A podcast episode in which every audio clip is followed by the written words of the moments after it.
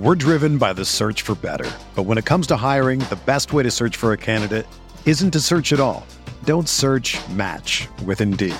Indeed is your matching and hiring platform with over 350 million global monthly visitors, according to Indeed data, and a matching engine that helps you find quality candidates fast. Ditch the busy work. Use Indeed for scheduling, screening, and messaging so you can connect with candidates faster. Leveraging over 140 million qualifications and preferences every day, Indeed's matching engine is constantly learning from your preferences, so the more you use Indeed, the better it gets. Join more than 3.5 million businesses worldwide that use Indeed to hire great talent fast. And listeners of this show will get a $75 sponsored job credit to get your jobs more visibility at Indeed.com slash BlueWire. Just go to Indeed.com slash BlueWire right now and support our show by saying that you heard about Indeed on this podcast. That's Indeed.com slash BlueWire. Terms and conditions apply. Need to hire? You need Indeed.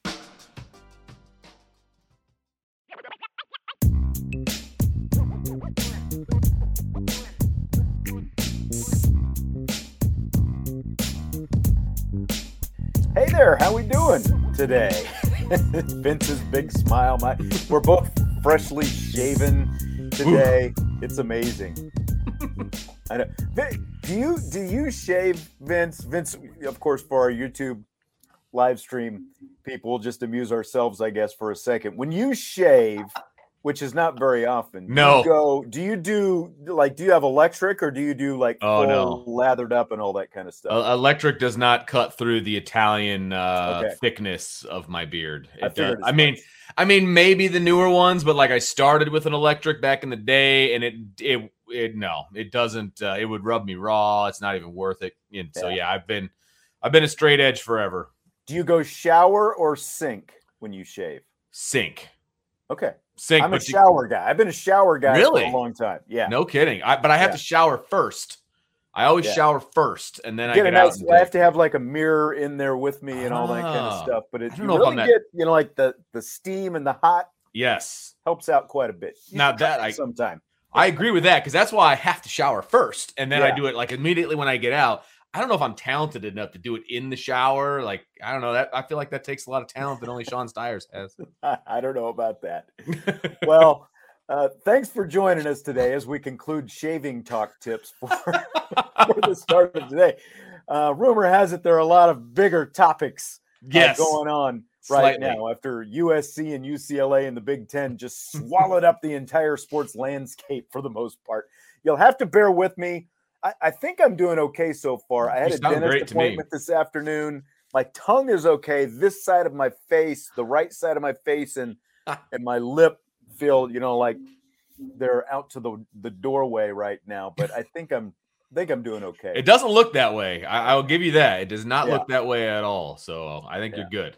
Glad to have you with us today, whether it's YouTube, one of the myriad of podcast outlets. As always, a simple request throw us a like, subscribe, follow, rate, comment, all of that stuff. It goes a long way toward helping out the Irish Breakdown channels and gets the word out there to uh, you know to people all about the show. Um, little little Fourth of July weekend. Hope everybody did all Yeah. right. We ventured out by Lake Michigan, you know, beach and some breweries and and all that different kind of stuff. We saw the Elvis movie this weekend.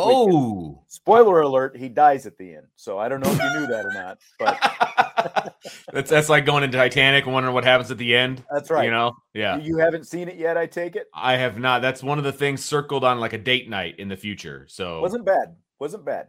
It was I was I went into it a little bit skeptical, but Okay. uh, it was it was pretty it was entertaining. I like the way they kind of kept it moving and they even kind of weaved some uh you know like modern hip hop type stuff Oh, in there a couple really? of different times which i thought was a little interesting choice but at the same time it's like okay uh, you know i, I see where you i see what you're doing there okay.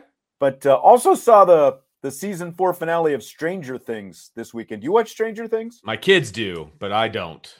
that's it's weird how it's kind of um the demographic i guess seems to skew young but we started watching it you know and it's it's like set in the set in the 80s fictional Right. town of hawkins indiana which is supposed to be outside indianapolis and a lot of uh a lot of fun 80s references and throwbacks, you know, for someone like me because I was in high school in the 80s. And, Right. You know, like in fact, even like this season, they had like this this bad jock guy, a new character they introduced, had a letter jacket with his class of 86 patch on the Nice. That was my class, 86. So Okay. took me right back, you know. Nice. Yeah. but a lot of uh a lot of really bad hairstyles by some of the male characters on there. That's it's again, it's like it's I an mean, interesting choice. But Yeah. I speaking of letter jackets, holy crap, are they expensive? oh, that's right. You've got to do that now with your son, don't Uh, you? Just did it, and uh, I feel like I had to bust out a second mortgage to just bring that sucker home. Like, oh my goodness gracious! I this is the first time I've ever really been upset about the fact that my name is like seven letters long in the back because they charge you by the letter on the back. I, That's true. nutty, man! How expensive that thing was. I always we had like all the add-ons. It's like, you know, I had the, you know, like the class patch, right. and then I had my last name on the back, and of course the letter, and then you know, if you won anything, you know, you Yeah. could get the extra patches and all that. we had to get a couple but- patches made, you know, Yeah. and then you got to get them attached. So I mean, he's got four patches on the back, and then Right. the year and the letter and the the. I was like, holy crap, dude! I That's just- true. I had no idea how expensive that was going to be. There's a lot to it. There's a lot Mm. to it. Man. sure. We're driven by the search for better. But when it comes to hiring, the best way to search for a candidate isn't to search at all. Don't search match with Indeed. Indeed is your matching and hiring platform with over 350 million global monthly visitors, according to Indeed data, and a matching engine that helps you find quality candidates fast. Ditch the busy work. Use Indeed for scheduling, screening, and messaging so you can connect with candidates faster. Leveraging over 140 million qualifications and preferences every day, Indeed's matching engine is constantly learning from your preferences, so the more you use Indeed, the better it gets. Join more than 3.5 million businesses worldwide that use Indeed to hire great talent fast. And listeners of this show will get a $75 sponsored job credit to get your jobs more visibility at Indeed.com slash Blue Wire. Just go to Indeed.com slash Blue Wire right now and support our show by saying that you heard about Indeed on this podcast. That's Indeed.com slash Blue Wire. Terms and conditions apply. Need to hire? You need Indeed. Well, I won't give or give away or spoil anything from Stranger Things. I've seen Okay. a couple comments in the in the chat already. It is. It's you know, it's a good show, fun. Uh, there was a really good scene in the finale, and again, I'm not giving anything away with this, but a really good scene in the finale. This new character this season, Eddie. He's kind of the outcast heavy metal guy. He gets up, he pulls out his electric guitar, and he plays this Metallica song. And if you're on, you know, like you see it's you know the like metallica is, is trending right now. I'm not even going to say the name of the song. That's how little i'm going to spoil by this. But again you know i'm not going to tell you any more about it so i don't ruin it. But it was just a cool scene i thought. I'm starting to feel my my lip a little bit. But the reason he did it was just really useful and i'll leave it at that. But it got me thinking when i saw that scene this weekend. You know again you know you don't you didn't watch stranger things but Right. I don't know about you when you were in high school in the 90s. I was in high school in the 80s. You were the 90s. The show's set in the 80s. When I was in high school in the 80s, the heavy metal kids were not what you'd call like running with the in crowd. You know, and Fair I'm not enough. disparaging by any means, but you know, it's like they were their own crowd, basically, the heavy metal guys, you know, with the hair and the t-shirts, Metallica, Megadeth t-shirts, and all that kind of stuff. And you know, they just kind of hung out with each other basically, you know. But uh, you know, they even had like when I again, like in the '80s when I was in high school, they actually had a place outside that you know, like the metal guys could go and smoke their cigarettes out there. Wow. But uh, yeah, you know, so that tells you what you know how different times were back then. But they were the metal guys, and they just kind of did their own thing. And the thing with metal guys, though, like as you get older now, if you kind of look back, sometimes one of them grows up to be Dave Grohl. you know, like Fair. arguably the most powerful rock musician in the world right now. You know, um, seemingly irrelevant, just kind of meh one minute, and the next thing you know, boom, Dave Grohl, Eddie Vedder, Axl Rose. You know, pick Yeah. your, take your pick. You know, whoever it happens to be. You know, they they stand in the corner, smoke their cigarettes one minute. The next thing you know, they're they're they're the ones calling all the shots. And uh, I say that because that's kind of the Big Ten right now. Because oh, look at that segue. Remember a couple of years ago, the pandemic is raging. Kevin Warren just became Big Ten commissioner, and he's got a big decision to make. Is he going to? Are they going to play? You know, everyone had a decision to make. Are they going to play college football? They shut this thing down. Big decision for a first-time commissioner, and he comes in. He's the first major conference to go. Ah, we're not going to play this year, and it leaves everyone else kind of in the lurch. And yeah. then here comes Notre Dame to save college football. And you know, remember, even ESPN said Notre Dame saved college football. Remember that? I think it was Ivan Maisel did that piece about how Notre Dame saved college football. But the unthinkable happened. Notre Dame joins a conference, and then Kevin Warren and the Big Ten end up pivoting. They decide they're going to play after all. It's a partial season, but Ohio State ends up making the college football playoff.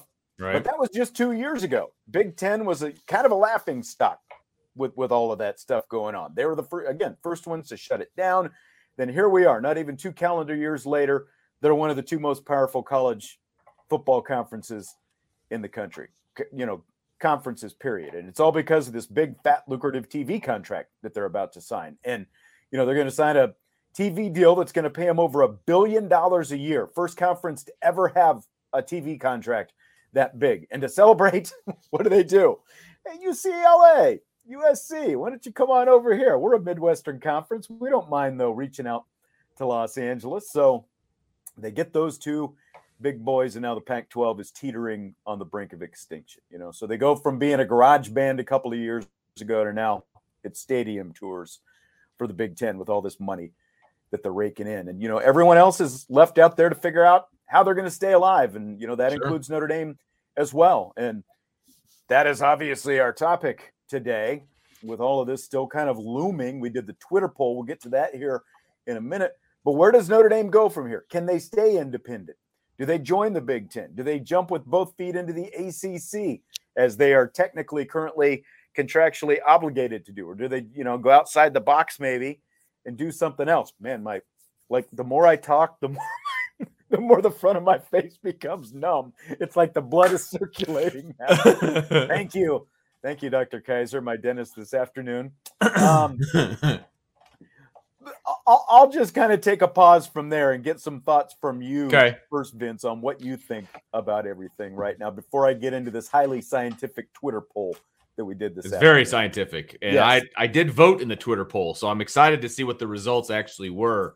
the The results were interesting when I voted, but that was a while back, so I'm I'm curious to see you know where things are. But uh, yeah. you know, I, I have to say we were we were in the middle of doing a show when the news broke that USC and UCLA were going to come over to the Big Ten or the speculation that kind of thing, and I was like, "Come on, give me a break. That's Twitter bunk. Like that. There's no way that that's actually happening." I was very, I was shocked, frankly. And now, a couple days removed from that, you, you kind of take a step back and you're like, "Well, should anything really shock you at this point, based on?"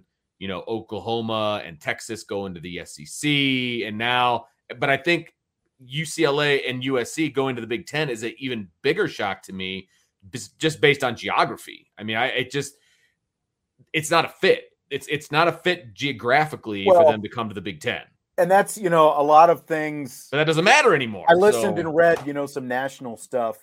You know whether it was podcasts or you know different things at the end of last week, right after all this happened, and all these you know, national guys, eh, they kept wanting to talk about, you know, oh, the volleyball team and the basketball teams and the, you know, it's, I, I get it. It's going to be a travel nightmare, but guess what? They're, com- eh, eh, and look, I do women's basketball. I love yeah. college baseball. I, let you know, love, you know, women's, but you know, all this different stuff. I, they're just an afterthought. You know, football obviously drives the bus. It's, you know, it's, it's, it's a cliche, but it's completely true nobody cares about the logistics and all the hoops that all these smaller they don't. uh, you know olympic sports have to jump through because it is all about football. Because even you know on the men's side you know march madness is taking a back seat in all this. You know like my alma mater kansas great basketball school but obviously sucks at football. And you know they could get left by the wayside depending on what happens with the Big 12. I mean, they you know, they could end up in the equivalent of the Mountain West or you know, they might even end up in the Mountain West for all I know. But you know, it's like it's just the way of the world. The the the money, the disparity in the money is just completely different Yeah. when you're talking about football, It is. any other sport. And you know, like They they don't I, care I about guess the the silver sports. lining, you know, for USC and UCLA and anyone who has to travel out there is is the fact that well, you've got more money to cover all that travel now. You know, it it it might stink. There's going to be some logistics they have to work out. How about USC and UCLA baseball and softball? to come exactly. to this part of the country, you know, in in in March and April. You know, they're going to love that. They're gonna hate again, it. nobody It's- cares about that. Right. And I'm pretty sure they both have beach volleyball teams. I'm not sure how that's Yeah. going to go over in the Big Ten. You know what I mean? And, and like Oregon wants to join the Big Ten. Well, what what's Oregon the best at? Track, right? Yeah. That that's their thing is track. You, you're going to come to run track at Wisconsin or Minnesota or Penn, you know any of these northern schools. You're going to come to there to run track in the spring. Like it, it's just that that can't be good for the track program at Oregon. You know what I mean? Like but they don't care about those. Those aren't money making sports, and so they they're it's th- those are all taking a back seat. They don't care about those. They're not going to be successful in those sports anymore, based on you know if I'm picking a baseball school and I'm a top flight athlete in baseball, I'm a top prospect. UCLA and USC just dropped on my list because I don't want to go play at Minnesota and Purdue and all these other places in March and April. I, I don't want to do that. I'm going to the SEC where the majority of my games are going to be south of the Mason Dixon line, or I'll go to the ACC where still the majority of the games are south of the Mason Dixon line, except for Notre Dame. We get to go every other Yeah. year. But I'm not going to USC or UCLA. I, I just think this is really going to negatively impact the rest of their sports. But the bottom line is they don't care. They don't care. They want that $100 million payday that That's they're right. projected to get from the football money. Well, look, and you know, we'll talk about the, the dominant topic today is what's going to happen with with Notre Dame, obviously. But as we have time toward the end, or maybe this even happens tomorrow, just depending on how long we talk about the rest of this stuff. I'll, I'll just say this: you know, having both Los Angeles teams yanked out of, you know, basically yanked to the Big Ten, the rest of the Pac-12 is losing the Los Angeles market Absolutely. And, That's you know, huge. you know, like so like that is gonna that is going to kill you know like those other schools you know not that not that ucla or ucl usc have to be worried about it but in terms of impact on the rest of the pac 12 the recruiting impact on that on now you're not even going to be televised in los angeles right.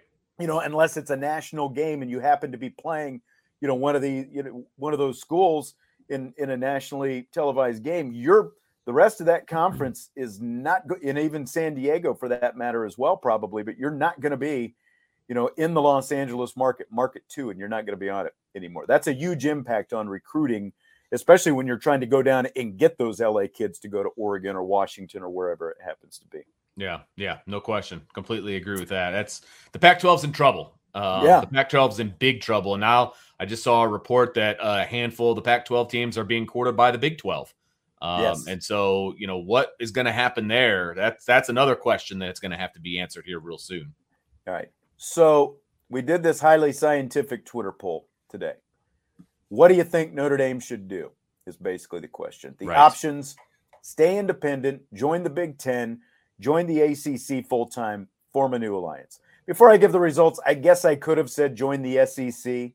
I mean, like, do you think that that option is more viable than any of those other four options I get? You know, again, I guess it's out there. I just don't see that being a, a true fit for Notre Dame, unless you know the money was just Well- so much greater than anything else. Like it, I guess my because of, biggest like the national footprint of the Big Ten, for example. Now, I, I guess my biggest uh, argument to to that would be I don't think fit matters anymore. If there's going to be if, if there's going to be Well- two conferences, I don't think fit matters. To I be honest with you, I see what you're saying, but like in terms of like you know, part of Notre Dame's independence is the ability to stay a national school, and the Big Ten.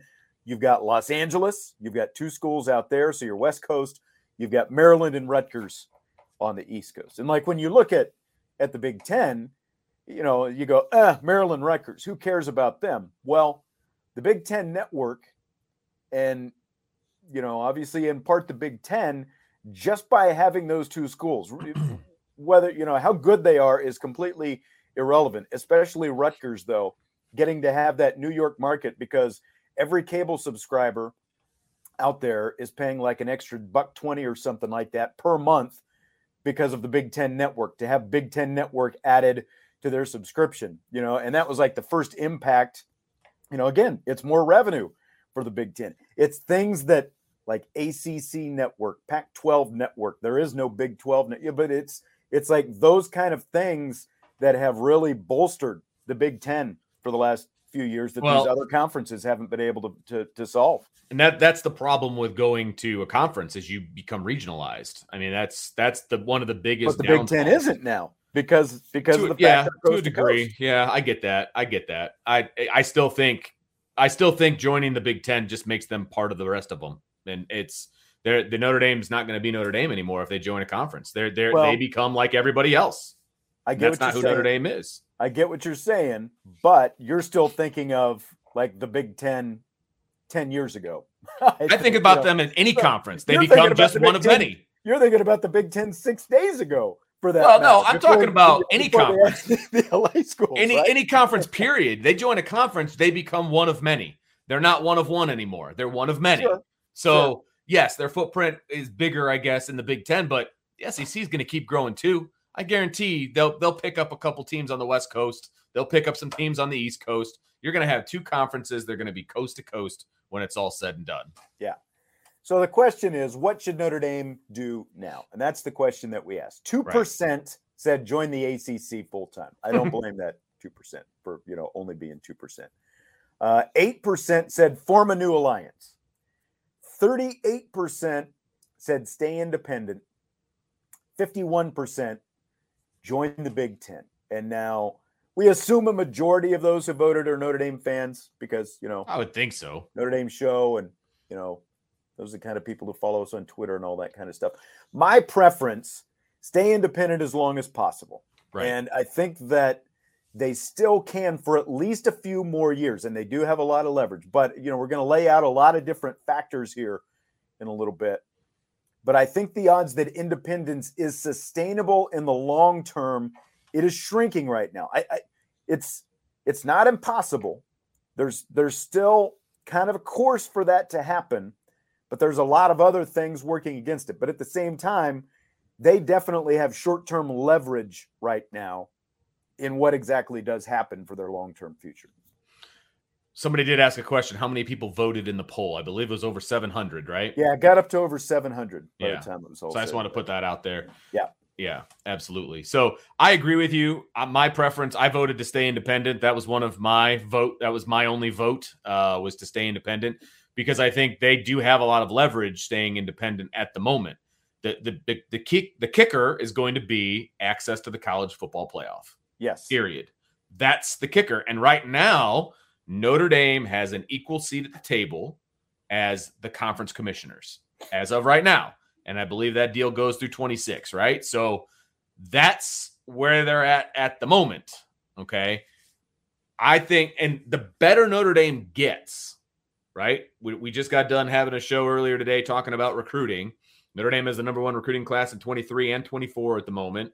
Pretty much no matter what happens, Notre Dame is going to be a top three class in 23 and 24 classes looking pretty darn good.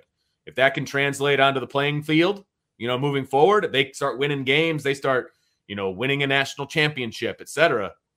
They've got tons of leverage and they'll use it, right? And the other key here is Notre Dame is not as dependent on money from the TV deals as other schools to pay their bills. I, I do not, think that's a big piece of it not as dependent, but they're also, you know, talking about well, the athletic department, you know, has, has been struggling, you know, lately, and all this different stuff. Yeah, and that's buy that.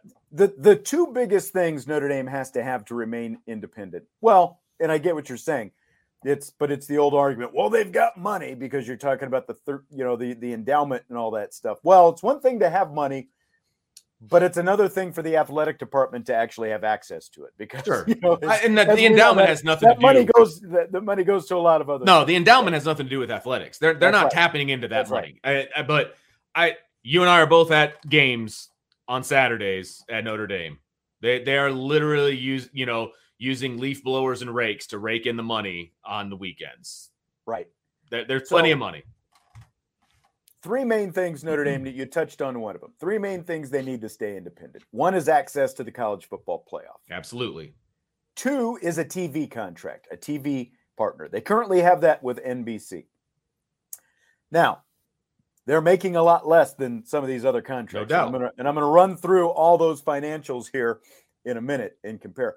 Third thing, and this is to me, it's a distant third because if you have the first two, you know, but the third thing is a conference for the Olympic sports to play in, and you know, it's like sure. If, if, that'll kind of figure itself out. You know, I think that there will always be a place with that you know, for for that. But the two things you need access to the playoff mm-hmm. and a TV contract. And so let's just start with the TV contract and how it compares to the other, other conferences, you know, and kind of how they how they all impact each other. You want to start there? Are you good with that? Absolutely. Okay. Yeah, no, absolutely. So Notre Dame makes about 15 million bucks a year on the NBC deal. That runs through 2025.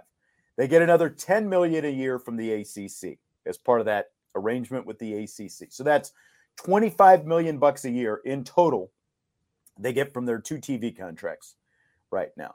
Now the Big 10 is still negotiating their new TV contract and it's like that is going up all the time. When you add market mm. 2 and USC and UCLA sure. and you've already got New York and you've got Chicago. So they've got the, you know, the three biggest markets in the country right now. And now you've got, you know, again, your your footprint print stretches from coast to coast. It's expected to pay a billion dollars annually. It would be the first ever TV contract to pay a conference a billion dollars a year. And so that's going to mean an average payout per school of somewhere between 80 and even maybe north of 100 million bucks per year, you know, depending on who they end up with and all that. You know, and again, it's like you add the LA market to that and that only pushes it up even higher. Um, so you're talking about again for the Big Ten between 80 and 100 million bucks per school per year, whereas Notre Dame is is at 25 million bucks total right now. Pac-12 grant of rights TV contract expires after uh, the 2023-24 school year. That averages around a 44 million dollar payout. So that's not bad. Big 12, they average around 41 million per year, the payout per school. ACC, oh, the ACC, they signed a 20 year TV contract with ESPN that goes through 2036. John Swofford signed the deal. Jim Phillips got stuck with it. Total payout per team, 32 million bucks a year. Now, it's called a grant of rights, and it works like this. If this is the, wants, this is the interesting part, by yes. the way. So this is this I think helps Notre Dame Big time. To an extent, right? Because for an ACC school to get out of the ACC, like if Clemson or Florida State wanted to leave the ACC, great example. Here's what has to happen because those are the, you know, Clemson is obviously the one at the top of the list. Florida State's right after. It's starting to rain. I'm hearing like stuff beat up against my window right now. But so if a school wants to leave the ACC, it would have to pay $26 million, the average annual cost of the media deal, times the number of years remaining on the TV contract. So, for example, let's say Clemson wants to leave the ACC in two years. And at that point, there would still be 13 years left on the deal. So 13 times 26 Clemson would have to pay $338 million to go to the SEC, but you know, wherever, Big Ten, Big 12, to leave, wherever. To leave yeah, the ACC. To, leave, to, get out of the ACC. Right. That, you know, and that's that's in 13 years. You know, obviously you wait a few more years. Uh, you know, if there's 10 years left, that's still $260 million. A lot so of money. Yeah. So like unless there are lawsuits that you know that that work their way around this and you know again it's like it, it hasn't worked itself through there's a lot that an acc school is going to have to do to get out of that contract i think you know again that helps notre dame because that more or less kind of helps keep the acc intact like stuck. whether you say the acc is screwed or, or not at least for right now it is cost prohibitive for any team to try to get out of that unless they can find themselves, you know, legally a way around that contract, which, and like you listen to most people right now who have read this grant of rights, it, it doesn't seem like there are too many loopholes or ways out for any of these schools right now. You'd have, you would have like, to sue and spend all kinds of yeah, money on lawyers. And, and there's more discussion about the ACC needs to rework this so that like Clemson, whoever, you know, the top, you know, like it needs to be tiered basically. So like Clemson is getting closer to 40 million and, you know, Wake Forest is is the one sitting right. there maybe at 20 million or 15 million or whatever it happens to be. But I, you know, again, I think that helps Notre Dame Big because time. it keeps the ACC intact because of how, you know, cost prohibitive it is for any of those schools to try to get out of this contract. So it at least provides a third, you know, like right now we've got the Power Five conferences. It at least, uh, you know, provides one more power conference in there in the mix with a Big Ten in the SEC, even if they're not making the same money, those games are guaranteed to be on ESPN. Right. Through 2036. And that's a long time between now and then, which gives Notre Dame a lot of time to win that elusive national championship. Now, I, I understand they haven't won one since 1988. I get that, but it, it gives them time. They're they're not. This is what people need to understand. Notre Dame's not pressured into making any kind of a decision right now. There, there, there's no pressure on Notre Dame. They can sit back and they can kind of still let this thing play out with plenty of time. I'm, I'm just going to put this up. Irish Shytown says, based on what we were just talking about, unless the Big Ten or SEC pay the exit fees. I mean, I realize pay a billion dollars to get three schools yeah, I mean, over. Literally, uh, are they going to pay three hundred million dollars to get Clemson to join their conference? I just don't. I mean, that's basically three years worth of TV revenue per school. I just, I don't, you know, best case scenario, they'll loan them the money. That's kind of what happened with Maryland when Maryland left the ACC to go to the Big Ten. The Big Ten loaned Maryland money, but they didn't loan them 300 million plus dollars. Right. You know, again, that's why it's so cost prohibitive. It's prohibitive for everybody. It's prohibitive for the school and potentially, you know, the new conferences that would want them to come come in. Right. Exactly. I mean, th- this that whole thing right there benefits Notre Dame. Period. Because they right. don't they don't have to find a new home for any of their Olympic sports at the moment, and they won't have to for the foreseeable future. They're not going to be pressured into moving around because the college football playoff and these two quote unquote super conferences they're not locking out Clemson or Notre Dame for that matter because they're stuck where they're at. I mean, Clemson's stuck in the ACC, right? So they're not now, maybe they say, okay, after 26, they say, well, you have to be a conference champion in order to be in the college football playoff. Okay, we'll see. Yeah, we'll we'll see. I but right now, Jack Swarbrick has an equal pie, equal piece of the pie of the college football playoff voting. He's obviously not going to vote for that, right? So, right, you know, he was on the committee that put together the 12 team playoff, and he of course has Notre Dame's best intentions at heart. So I trust Jack Swarbrick at this point. Um, and so right now, everything that you just laid out about the ACC, it benefits Notre Dame, and I have a hard time finding so a way that it doesn't. Yeah. Now, from the Notre Dame perspective, you know, again, like for them to get out of the ACC deal, which again, for them it runs through 2036 as well. Notre Dame would have to pay like around 130 million dollars, so it's more manageable. Like, sure, you know, again, like Shytown, and I wasn't just trying to shoot him down. I'm just saying 330 million and, that, and that's we're talking about if you wait two more years for Clemson you know you're talking about what? You're talking about pushing 400 million to get Clemson out of that right now. It's a heck of a lot more cost effective for Notre Dame to potentially get out of it you know at 130 million bucks you know if, like if you waited the same 2 years for Notre Dame to try to get out of it because I mean that's basically like 1 year of Big 10 or SEC TV money. So there's right. there's a big there's and I don't think the Big Ten's going to be like, you know what? For one year, we'll just give you guys all this. We'll give you our money for one year, and you go ahead and get them over, and you know we'll be okay. It's right. Not, it's not going to happen. But this is also the other side of it that you don't hear enough of these. You know, like the doomsayers in regards to Notre Dame around the country.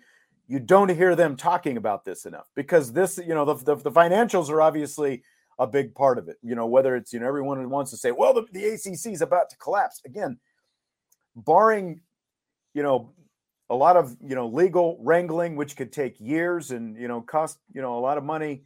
you know, just to do that, I just I, I don't see it just falling apart. They, you know, they're not in great shape just because of, you know, again, John Swofford, he signed this 20 year deal. He said, Well, I'll take the assurance that we're getting some money for the next 20 years. Well, you know, so now the Big Ten's deal is coming up. Kevin Warren inherited a much better situation than Jim Phillips inherited because his TV deal is coming up, and all of a sudden, again, he's the hot kid at the dance that everyone wants to party with, you know, or dance with, or whatever, you know. So it's it's a lot different for the Big Ten right now, and for Notre Dame, their NBC deal is expiring. After 2025. So you've got four Bingo. more years for Notre Dame on the NBC deal. So th- there's a couple of different things with that. One, CBS is going to lose the SEC in a couple of years. So maybe Notre Dame gets some let, you know, the more the more bidders you have, yeah, the better I, leverage you have. And Fox could also. Yep. I think know, there's going to be a three way. You could have a three way bidding war. Yep. For, you know, so again, you're talking about how sustainable is independence in the long term. And the fact that Notre Dame could have a three way bidding war between NBC, Fox, and CBS only helps them when it comes to you know, again, being able to keep a TV contract because that's part of the independence. They've got to have a national TV partner to keep these home games on TV. You get that, and you get a bidding war, and now Notre Dame's really in business. And again, that that contract's coming up in three years. So I think I think that all these TV networks are going to start rubbing oh. their hands together, and they're like, you know, they they want to get them some Notre Dame because Notre Dame can say what you want. They bring eyeballs to the TV, ratings, man. baby, ratings. They, they had they had I think it was 16 games over the last three plus th- four years that uh, had three million plus uh, viewers for those games. And you know, it's like schools like Alabama, Ohio State, Michigan. Those are the ones in front of them. You know, so they're they're they're right in there. They're yeah, right in there. And there there's going to be they're attractive there, there's going to be a bidding war for Notre Dame. That that's just a fact. Now things can obviously change in the next three years when you would be putting that contract up, you know, for for renewal. Uh, there the landscape we know can change in a matter of days. There's no there's no doubt about that. But I just feel like Notre Dame has the leverage right now, and they will continue to have the leverage. They, Notre Dame doesn't need to make a hundred million dollars a year in the TV right. in order for them to be sustainable. They don't need that. Okay. But people need to understand it's not just about the dollars. Okay. It's about, like you said, it's about access to the playoff and a national championship. It's about a home for their um their Olympic sports. And then it's about money. Money isn't the number one thing like it is for other schools. There's a lot of schools out there, UCLA being one of them, where the TV deal pays for everything. That's right. what's paying the bills for UCLA, as an example. That's not the case with Notre Dame. They don't need the giant TV deal to keep the doors open. Okay.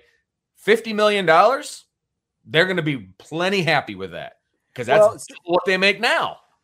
Right. But again, like, is it, here's my only question. Here's, you know, you get a bidding war, especially with three major, you know, the three, the three of the networks, then you're in great shape. NBC, Fox, CBS potentially because again cbs is losing the sec in a couple years but my only question is does notre dame's current scheduling model you know playing marshall unlv you know those kind of schools what you know a mac school every year is that attractive enough you know for for one of these networks to pay out you know because you're going to get those schools plus your arrangement with the ACC, you're going to get UCL, uh, USC or Stanford every year. You're going to get Navy every other year. You know, like, is that attractive enough? Because when they play the Ohio States and the Clemsons, you know, on ESPN on the road, those are big games.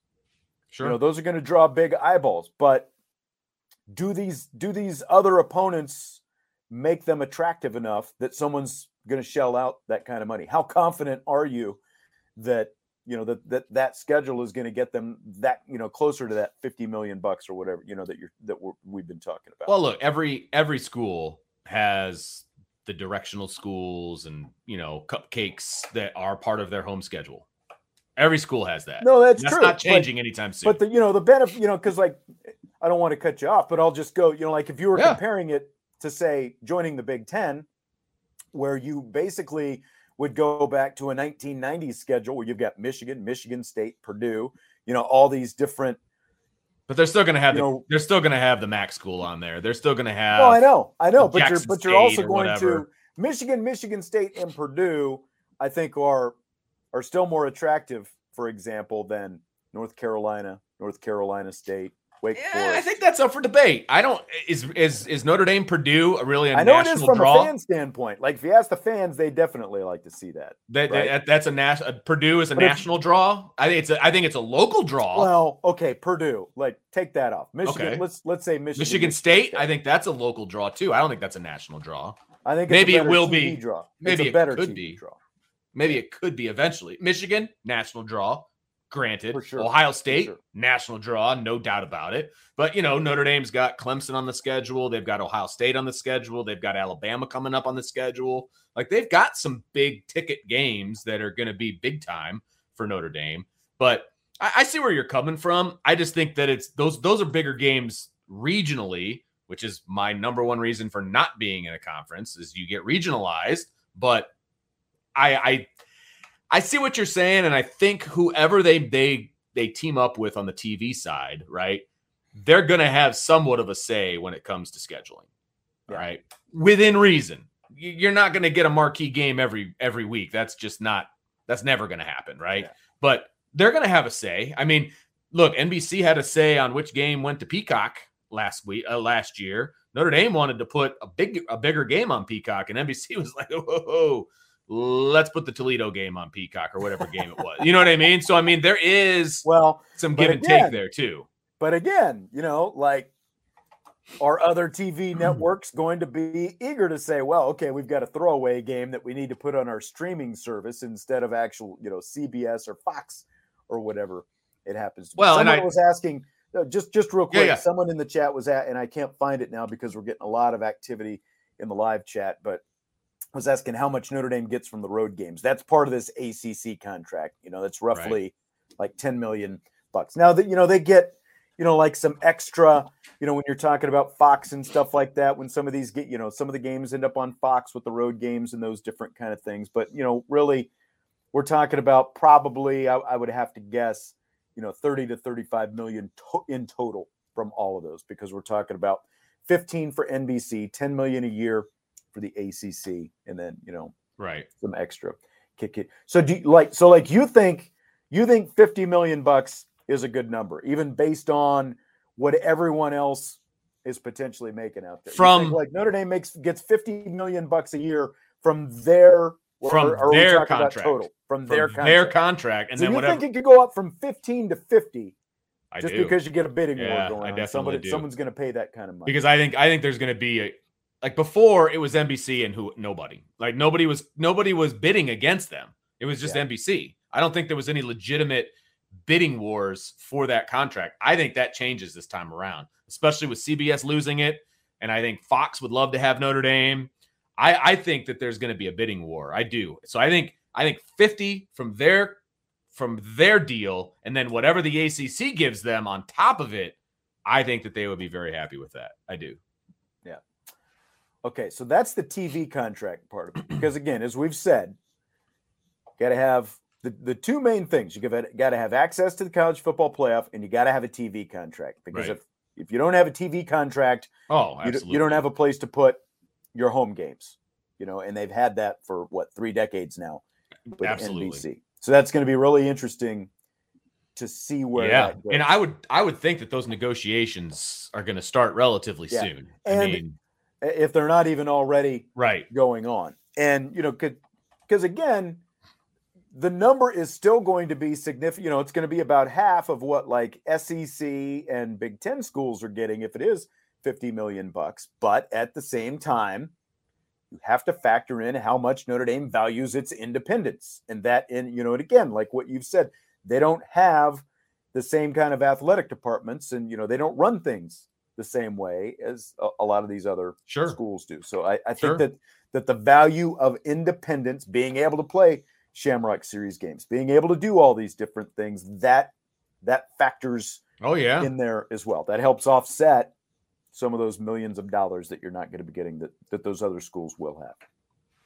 Agreed. Okay, so as to the college football playoff and the access to the playoff, the current playoff arrangement runs through 2025 as well, which is basically the same time Notre Dame's TV contract Hmm.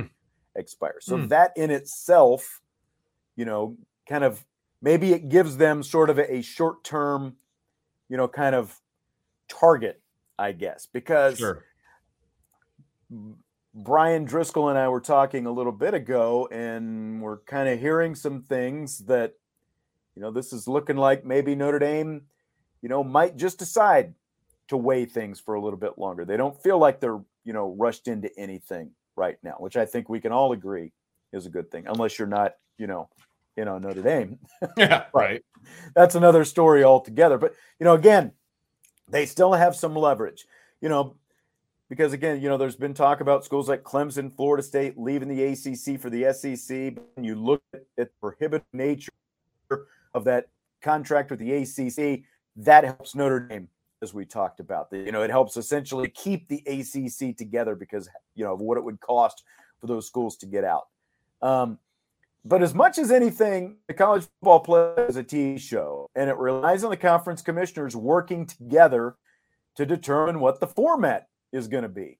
And the Big Ten and the SEC, you know, like when we talk about leverage, and it comes to running these meetings for you know, negotiating how this next, um, you know, arrangement is going to go.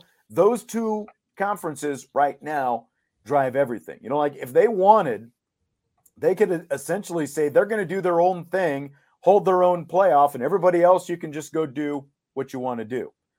You know, uh, you know that would obviously impact Notre Dame. They don't have to include the other conferences. You know, and that that's kind of a you know a big potential wrench because you know what probably pushed us to where we are right now is you know with USC and UCLA heading to the Big Ten you know, remember a year ago when this 12 team proposal came out, Jack Swarbrick was a part of it.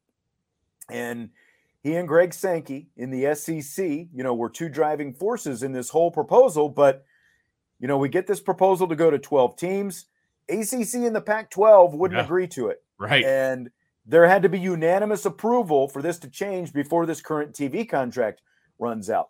Pac 12 didn't agree to it because they wanted to guarantee that the Power Five champions were all going to get a spot, you know, get automatic college football playoff bids. And so, you know, even though this 12 team proposal said, well, the top six conference conference champions would get in, that wasn't a guarantee enough for the Pac 12. You know, they were worried they might be the seventh race, but eighth best conference champion. They said, no, we want to guarantee that as a Power Five right. our, our, our, our school is going to get in. And so, you know, I, I think that that's part of what, what drove the Big Ten to make this move and what drove USC and UCLA to make this move. And, you know, so again, I guess the bottom line is there's still a lot of uncertainty with what exactly is going to happen to the college football playoff now right. because of because of the fact that you know if you want to call them two super conferences that's what you've got. They're the teams or they're the conferences with the most power right now. The big 10 and the sec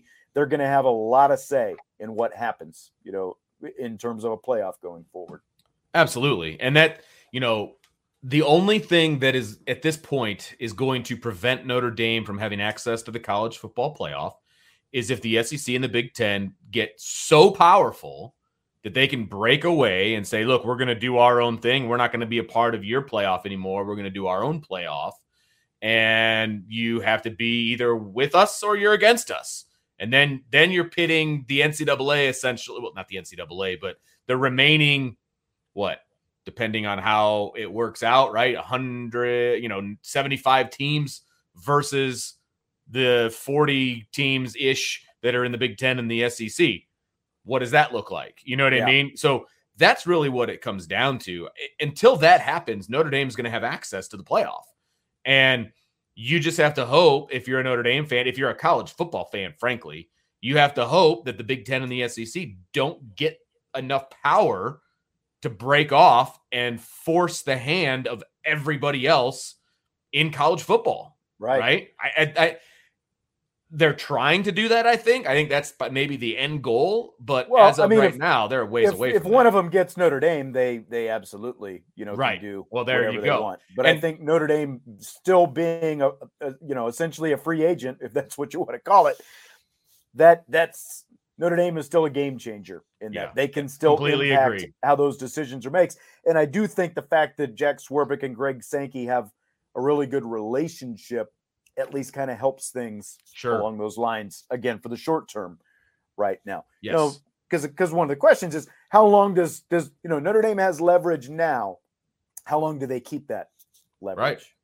You know, I, and I think you know everybody's like, well, you know, if they if they you know don't go to the Big Ten right now when they have the opportunity, you know, they're never going to be able to go. I call BS on that because any conference will get on both knees and beg Notre Dame to come to them if Notre Dame is ever shopping to be in a conference. Period. I, I don't ever believe that that will not be the case. So if Notre Dame's hand is forced because they say the college football playoff, you know, like I said, if that scenario occurs and Notre Dame has to enter one of the conferences, they are both going to take Notre Dame with open arms. I, I, you, I, I have a hard time believing that that wouldn't be the case. So what it, it seems like based on everything you're saying, excuse me, we agree on what Notre Dame should do. You're in the Notre Dame should stay independent as long as possible. Yes, right, hundred percent, hundred percent. Do not give up the leverage. Do not give up the power that you currently have. I think that would be a mistake. I really so, do. Craig Sebring says, "I still say ACC." So let's talk about the ACC. Do you consider that, Vince, a viable option for Notre Dame to go full fledged into the ACC? Like, is that is that more attractive than either independence or the Big Ten? I do not see the ACC being a viable option for Notre Dame football wise. I just, it's not a strong enough conference right now. And if Notre Dame was considering joining a conference, I don't think ACC, I think they're third place. I, I think they're the third option for Notre Dame if they were looking for a conference for football. It's a great conference for the other sports. Things are going really well in that regard. I think that if you asked all the head coaches at Notre Dame, they'd be they would say that they're very happy in the ACC, uh, except for the hockey coach because he's in the Big Ten. But everybody else would say that they're happy with their affiliation with the ACC. But from a scheduling standpoint with Notre Dame, it's hard enough right now with the five games that they have to play against ACC opponents to continue with their strength of schedule based on who they get from the ACC. It hurts yeah. them, to be honest with you. I think it hurts them more than it helps them. So they have to do it in order to keep their other sports happy. And I understand that. But if they went full fledged and now you're talking about, I don't know, a nine game ACC schedule, I, I just think that that doesn't do Notre Dame any favors at all. And part of the reason is we still don't know what the, like we keep talking about they have to have a path to the college football playoff. We don't know exactly, like right now, we know what that path is going to look like. Through sure. 2025, we know what it's going to look like. But there's going to be a new contract after 2025. And that's with with every, you know, with all this shifting and everything else sure. that's happened. Again, that's the uncertainty right now. And and that's where the conversations are going to have to take place because again, like a week ago, all they had to figure out was okay, the, in terms of the college football playoff, we've we've got we're sticking with a four team format through 2025 because Pac-12, you know, to be fair, the Big Ten didn't want to agree, agree to it. The ACC didn't want to agree to it either, but so through 2025, they've got to stick because they had to have unanimous approval from all the conference commissioners to change anything before the right. current contract ends. But once that contract ends, all they have to have is majority. But again, if the Big Ten and the SEC, because they're the two conferences, you know, with the most power sure. brokers, basically, if those two conferences decide we're done with the rest of you, we're just going to go do our own thing over here, then maybe technically Notre Dame still has a path to a college football playoff, but it's essentially going to be Big Ten, SEC are the varsity playoff. Sure. And then everybody else is playing for the JV championship on Right. the other side. Exactly. I completely agree with that. You know, and I, I, I- the funny part to me in this whole thing, in this whole scenario, Notre Dame wanted to be a member of the Big Ten back in the day. Like they wanted to be a member. The Big Ten was like, nope, we don't want you. Stay Right. away. You know, and that was led by Michigan. We don't want you. We don't want you. We don't want you. And it was multiple times Notre Dame tried to get into the Big Ten, and they didn't want them. And now all of a sudden, everyone's like, oh, they got to go to the Big Ten. Notre Dame's doing pretty good on their own. They, I think they're good at the moment. You know what I mean? I, I think that's the whole. That's the funniest part about this whole thing, to me, is this. If Notre Dame was accepted into the Big Ten way back when, we wouldn't even be having this conversation. But also, Notre Dame wouldn't be Notre Dame that we know it either. So there's that. It's very true. That's very true. And I mean, you know, again, like going back to the schedule they're playing right now, it is very conducive to them being in the mix for a college Absolutely. football playoff berth every year. But again, not knowing what you know what the college football playoff format or even who is going to be involved with it in wh- wh- what does that come out to four years you know five years like you know five seasons down the road Sure. Th- that's what we don't know right now. And it- and I agree with what you were saying about the ACC. I just don't think it makes sense at all because I mean, just as a, you know, again, like the schedule might be better for them, but the ACC could end up being left out of this whole thing. But you know, again, They going could. back to what we were talking about for the short term now, anyway. That plays in Notre Dame's favor. The fact that the ACC is sort of held together by financial Right. constraints and all that different kind of stuff. But I just like when you look long term and you're going to compare it, like if Notre Dame is going to give up its independence and it's only going to get around 40 million bucks a year in, in TV revenue from an ACC affiliation versus a hundred million plus from either the Big Ten or the SEC, I, you know, I just I don't think there's a much of a decision there. Do you? You know, you can whether you you know whether you say money is the driving factor or not. Like if you're going to give up your independence, Oh, if you're going to give up your independence, you're you going to give up your payday. independence either way. It doesn't make sense to take half as much money. Right. No, if you're giving up your independence, you go for the biggest payday Yeah. because I, I agree with you. Five years ago, the ACC was the best fit for Notre Dame as far as academics and all the and regionality and you know all the different things that everybody talks about. What were so important to conferences before. You can throw all that out the window right now with the Big Ten going to get UCLA and USC, and frankly, with the Big Ten going getting Rutgers and Maryland and all that. Regionality doesn't matter anymore.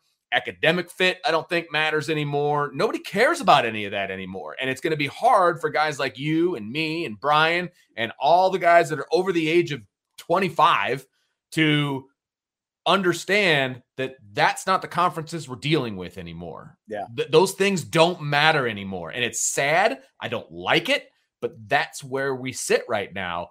It's just a name. The conferences are now just a name. The other stuff, it doesn't matter. And so if if Notre Dame is going to join a conference, then I am all for taking the biggest payday they can find.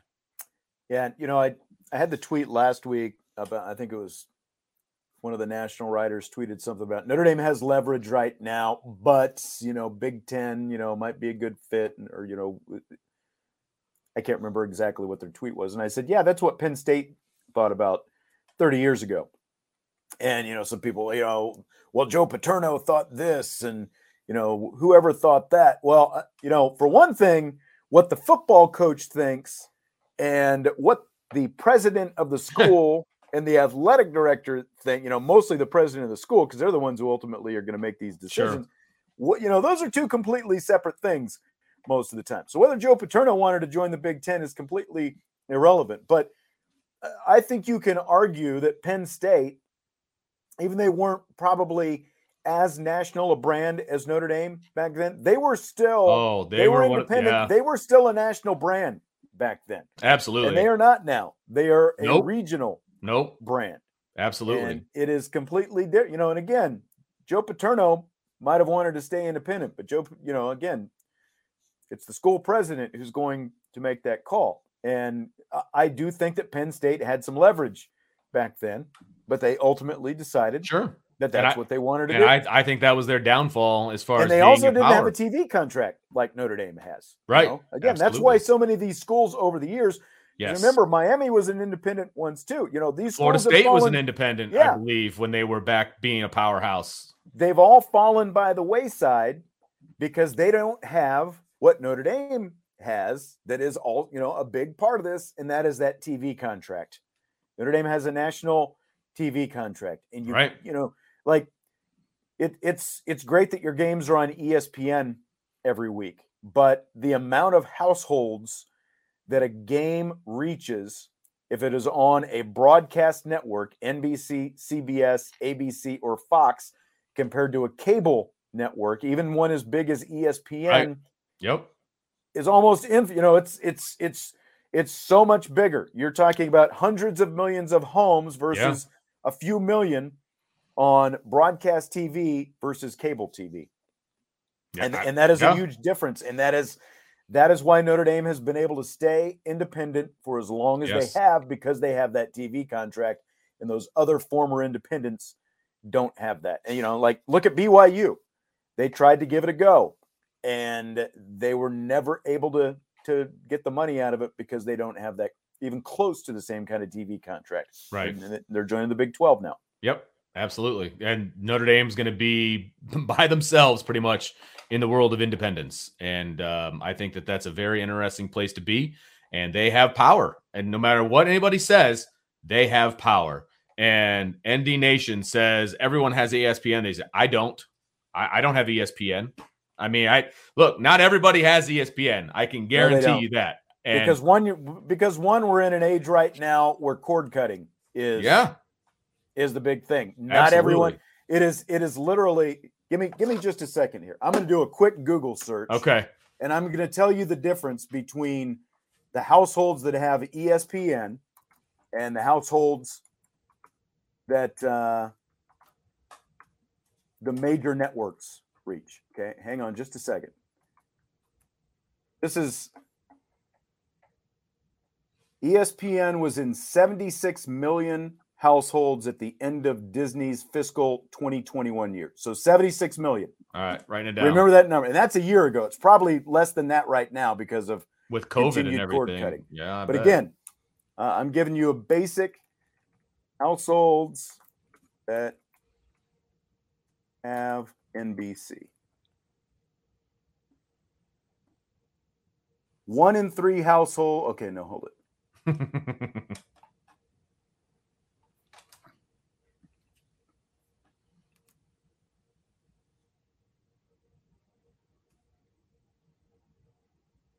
I know this is this is very It's riveting riv- riveting right audio, but not. Look, you- you're you're going to make a really good point here in a second because anybody with a TV and a pair of rabbit ears has ESP or has uh has network TV. I mean, Right.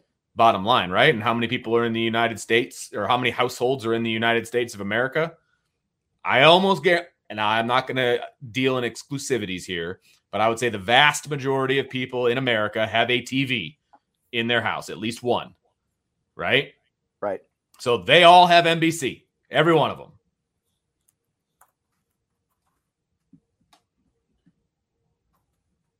And somebody, uh, Spanky wants to know how how the heck was I watching uh, the College World Series if I don't have ESPN? I have my ways, right? But I don't, I do not Okay. have it personally. So Yeah, 329 million Americans. okay, 76 million households have ESPN.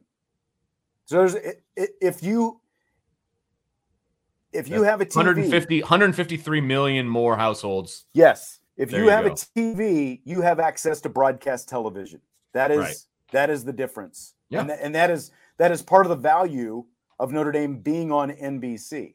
Like as sports fans, of course we have ESPN. We have some kind of access. I have access To to it. I just don't We're have it going- at my house. we're going to find access to it. But there is just a huge difference between being on ESPN versus being on one of the four major broadcast networks. That's all there is to it. Right. Again, 329 million Americans. Right. That's a big difference. I mean, bottom line, that's a big difference.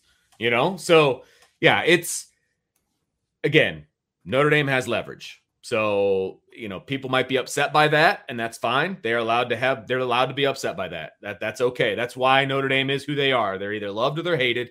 People hate that they have as much power as they do, but they do. Bottom line. Here we, here we go. The number of TV households estimated is 122 million. So there's Okay. your, like I said, it took a couple more Google searches than I thought, but a quick Google search. that so- seems actually low to me, but okay. So, I- think so as well. But it's still 50 million more. that's right. know. All right, we got a, uh super chat. Can't Notre Dame leverage 100 million plus total is independent, 60 million for home TV package and 10 million for road games with ESPN and Fox balances out for networks. Uh, they get access to both crappy and elite Notre Dame games. There's ways for Notre Dame to leverage their money. Let's put it that way. I, I right. I, I absolutely could they could they get 60 million for you know their home deal with with somebody whether that be Fox or CBS or NBC yeah they they could and then they're it's they're under contract with the ACC for the away for for uh, a cut of their money. Right now that's 10 million so you just add 10 onto that. So that'd be 70 million right there. 60 plus 10 is 70 that, that's pretty darn good. You're you're you're def, you're in within you know a pitching wedge of the big Again, conferences at that point. it, it depends on you know like he's talking about could they yeah sure they could in theory leverage a total of 100 million bucks. But the big x factor in all this is the potential bidding war that you would get between Yes. three networks. You know how Right. badly does nbc Exactly. want to hold on to it? You know And versus versus cbs and fox trying to get it into the mix because you know fox wants to add to what it's doing. Nbc wants to add to what it's doing but it can't add if it doesn't keep notre dame right. to begin and, with, and CBS is going to be out of the SEC business here in a couple of years. away got games three are- potential yeah. bidders for it. away That is- games are tougher though because especially when you're talking about playing other conferences they're in charge of their home games when it comes to the tv notre dame is a visitor you, you're not going to have you're only going to have so much power okay notre dame's not going to have power over the tv rights to their games on the road well, and that's why Notre Dame gets a cut right of that, you know, ACC's TV contract because of their arrangement. Now they Right. get a smaller cut, but they still get a cut. they still get a cut and I, and again, they're going to get something from you know, like from Fox or CBS if they're Sure. on those networks for. For And- those games, but obviously not nearly as much. Travis Shuttlesworth says Big Ten is on Fox, which is a broadcast network. Yes, but not all of their games are on Fox. Um, the vast majority of the Big Ten games are on the Big Ten network. They're not on Fox. The big game of the week is on Fox. There's one game a week in the entire Big Ten that is on network TV, right? Unless they're playing Right. on the road against somebody else who happens to be on network TV, like ABC or something like that. But there's one game. And for example, Ohio State, yes, they you know They're on a lot more than other on people. Fox. Yes. but not every home game is Right. on Fox. Like Right. every Notre Dame home game is on NBC. And look, And we've talked that about every other school in the country. right. Notre Dame is the only that, that's that's Yeah. that's why that that's why that contract means so much. And you know what leverages their independence is their ability to have that contract because nobody else can say that.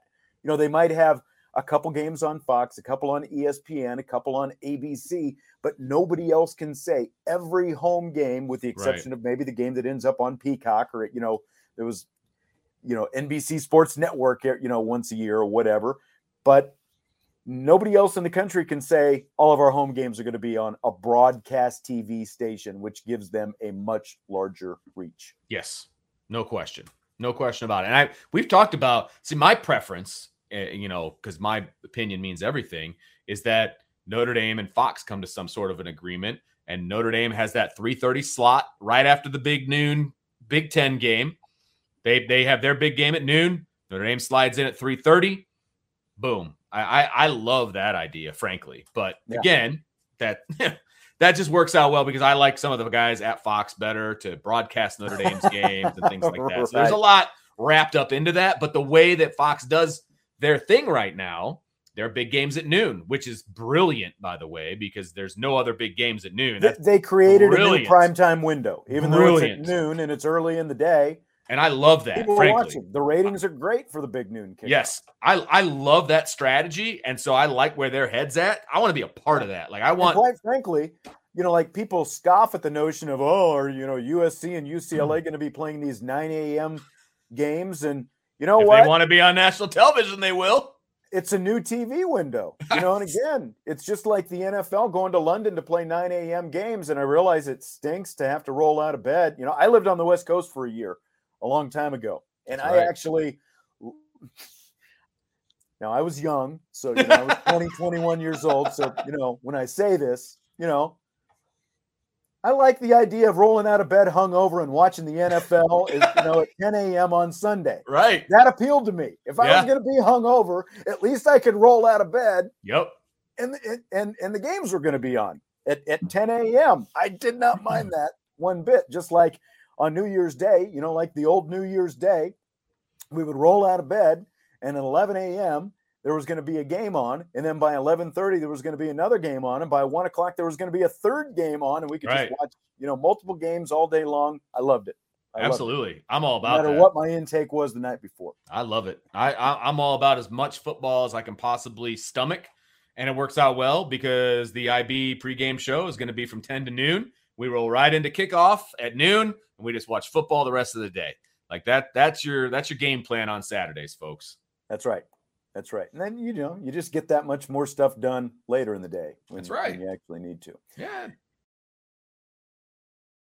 We got another super chat. Craig Sebring says, "Then I say fine, no conference, stay independent. Let's win a couple national championships and some major bowl games." And that's That look, you want to talk about leverage? There it is right there. Yeah. Notre Dame will have the ultimate leverage if they can go and be a player on the national stage by winning a national championship. That will automatic they're not excluding Notre Dame from any of these conversations if they're winning national championships over all of the other parties involved. Period. That's your leverage right there. Craig, I am 100% on board with you. Stay independent, go win a national title, and then they're not going to be able to ignore Notre Dame as a seat at the table. right. I had a comment that I was just going to throw in there, but now I can't.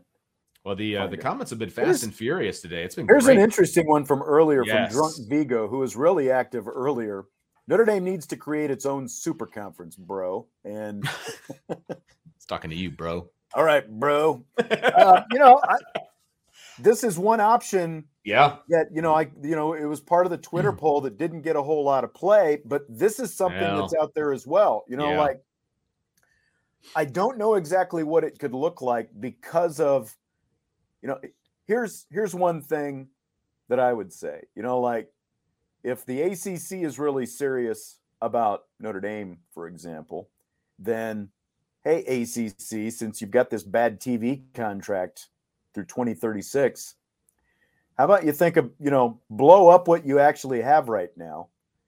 You you know you keep Clemson, Florida State, Miami, maybe you keep North Carolina around. I'd keep Georgia Tech around just because you get the Atlanta TV market.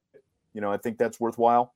sure. Um, but then, you know, if Notre Dame is involved, then okay, well, now we go to the middle of the country and we get TCU and we get Baylor, and maybe even we think about SMU and Houston, because then you've got the, you know, the biggest, the two biggest TV markets in uh, in Texas, in the middle of the country you know, beyond Chicago, obviously, but you know, that probably, you know, that yeah, the next two biggest in, in terms of the middle of the country. And then you go out to the West Coast, and now we're talking about Cal and Stanford, because even if we don't have the LA market, at least we've got the San Francisco, Oakland, San Jose market Yeah. there in Northern California. And then we go up farther north, you know, and, and you know, so now you're coast to coast, you get maybe Oregon and, and Washington involved as well. I, I mean, to me, there are crazier ideas. I, I- think, I think like look, look, I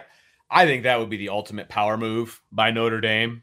Like, look, we're not joining a conference, we're starting one. Like that that would be the ultimate power move by Notre Dame. And I would just that would be the get your popcorn out and just watch everybody just lose their minds as Notre Dame plucks who they want from all over the country and just start your own conference. I, I number one, I think they could do it. It would it would take it would be very interesting to see how that would go. In my opinion, you'd have to do it pretty much behind the scenes and then just announce it like mic drop style. That's hey, right. here's our 12 team conference, 16 team conference. Let's go. Like right. I it, that would be the ultimate. You know, you thought that USC, you know, UCLA going to the Pac or going to the Big Ten was like a major announcement. That would be the ultimate mic drop if Notre Dame started their own conference. You know, you call it whatever you want, Conference USA, and then just boom, I think baby. that one's taken. I, I know that one's taken, but, but you know what I'm saying? I mean, like it, it here it is. Be, because like Michael says, I said for the ACC conference to give the conference to Notre Dame, and people said I'm crazy. That's called big business, and I mean I don't disagree with that. It it couldn't be seen publicly as you know Notre Dame is running this thing, obviously, but Notre Dame would have heck of a lot of pull in making yeah. something like this happen yep. if you you know were, to, were to look, go out and, and they do that. Kind of, yeah, they get all those different schools and when they announce it, they're like, "Oh yeah, and by the way, we just got a billion dollar, you know, TV deal with X." Yeah, you know what I mean. And that's how it's done. That's how you do it. Yeah, I agree with Alan. Alan's saying it would take a billion dollars plus. Yeah, where do you think these conferences are getting their money from? The TV deal. Notre Dame gets a TV deal together. They get all these teams in the conference. That's how it's done. I mean, it, it could. I'm not saying it could be easily done, but Notre Dame has the power to do it. Period. Yeah. Jaywick 13 says it would be similar to how Texas basically ran the Big 12 for a while. And you know, you're you're right about that. And so now I was, you know, I was when when I started in college at the University of Kansas in 1991, it was still the Big 8. Right. By the time I finished hmm. college, it was the hmm. Big 12. and all these stupid Texas schools came along. And believe me, you know, none of the existing schools liked how much sway Texas had right. in this whole thing. And the fact that they were bringing all these other Texas schools along with them, you know, it kind of it backed them up. Well, look at where Texas A&M took off first, and then the fact that Nebraska and Colorado took off. You know, there was a lot of dissatisfaction. Missouri took off. There was a lot of dissatisfaction with how much sway Texas had in yeah. the Big 12. And now, you know, it, it basically you know, the, the conference started to erode and you had all these defections, and now even Texas itself is leaving. Right. So, you know, none of it was ever good enough for Texas. Right. You know, exactly. You couldn't have a Big 12 network because Texas had to have the Longhorn network. Right. Trust me. I know. You don't have to tell me about that. but, you know, if Notre Dame starts their own conference, they're going to have a heck of a lot to say. You can say that everybody's even at the table and all these other things, and that's yeah. what you that's what you sell if you're Notre Dame. But at the end of the day, you know, Notre Dame's seat's going to be about six inches higher than everybody else's. Very true. So, you know, it's going to be interesting. Again, like to circle back to where we started, Vince, Notre Dame still has a lot of leverage in all this. Oh, yes. And Notre Dame, in the short term, you know, I, I, I don't know how long this leverage lasts, I guess, but based on all these things that we talked about, Notre Dame has enough leverage. I don't think they feel like they've got to make a decision right now. They're going to explore, I think, whatever possibilities are out there, as many possibilities as they can. Sure. I think there's going to be a lot of talks all over the country, you know? Oh, yeah. Like, like the Big 12 and the Pac 12 have to figure out how they're going to stay viable. You know, there was a report today that the two Arizona schools in Colorado and Utah are talking to the Big 12 right now. So there's a lot of things, you know, a lot of talks that are going on, going on.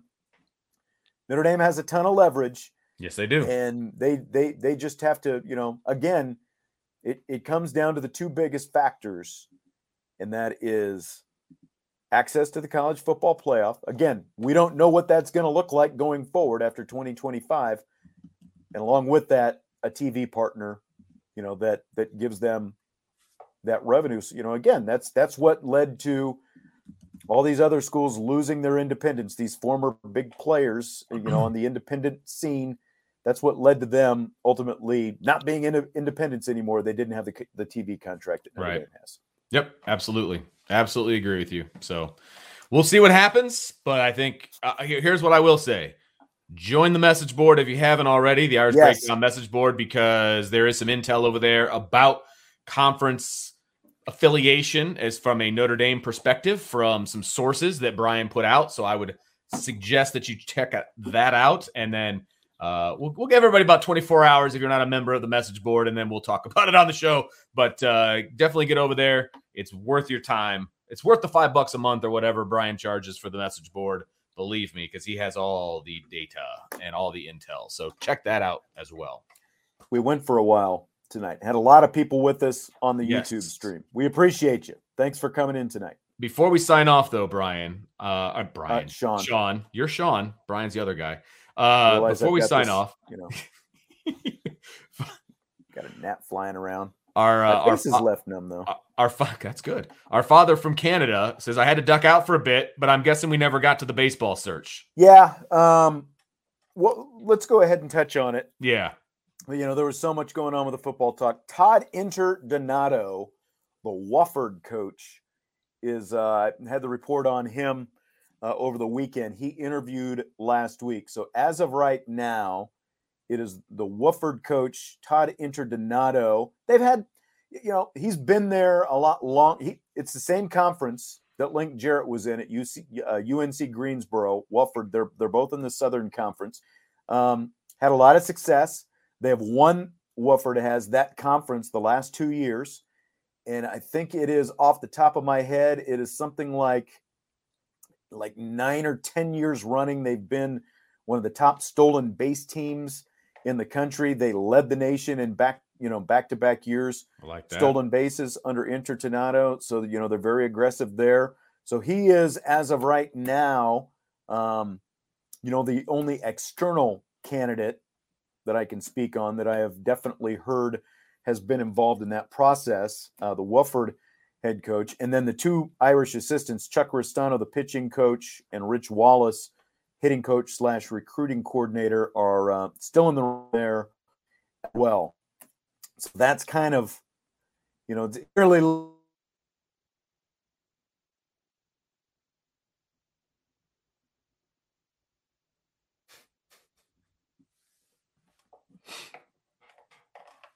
Are you still with me? Am, am I still with you? I, Vince? I can hear you now. There was a bit of silence there for a moment, uh, but I got you now. I think we're starting to break up. So that's what we have right now. Vince is better than Wofford. Okay, that's what that's what D Rock Irish says. I think I think I think we're pushing our limit with this. Yeah, I, I based just just based on that right now, and I don't mean this, you know, as a shot at any of these guys, because again, I think that the two assistants um, are both to me I think they're good candidates because of the fact that you know that that that they were there with Link Jarrett. You know, they they essentially kind of have the secret sauce, the formula that Link Jarrett had that turned this into a nationally contending team. But the fact that we're that like two assistants and the Wofford coach are the three, to me, you know, like we talked over the last few weeks about, you know, sort of putting resources into this program. To me it it it kind of says that they really kind of have eyes on keeping that coach's salary in the pretty manageable Yeah, range. right. because I have to think that there has probably been some interest you know and, and here and there I've kind of heard that there is some interest you know from from maybe some bigger names. Um bigger names cost more money I guess they do. you know Yes, they do. Yeah. So, hey, I'll just remind you, uh, like us on uh, on the YouTube stream, subscribe to us, um, follow us, comment, rate us on the podcast platforms. We really appreciate it, and it really helps out the channel. We'll uh, hopefully have some more on uh, you know the whole baseball coaching search and stuff like that.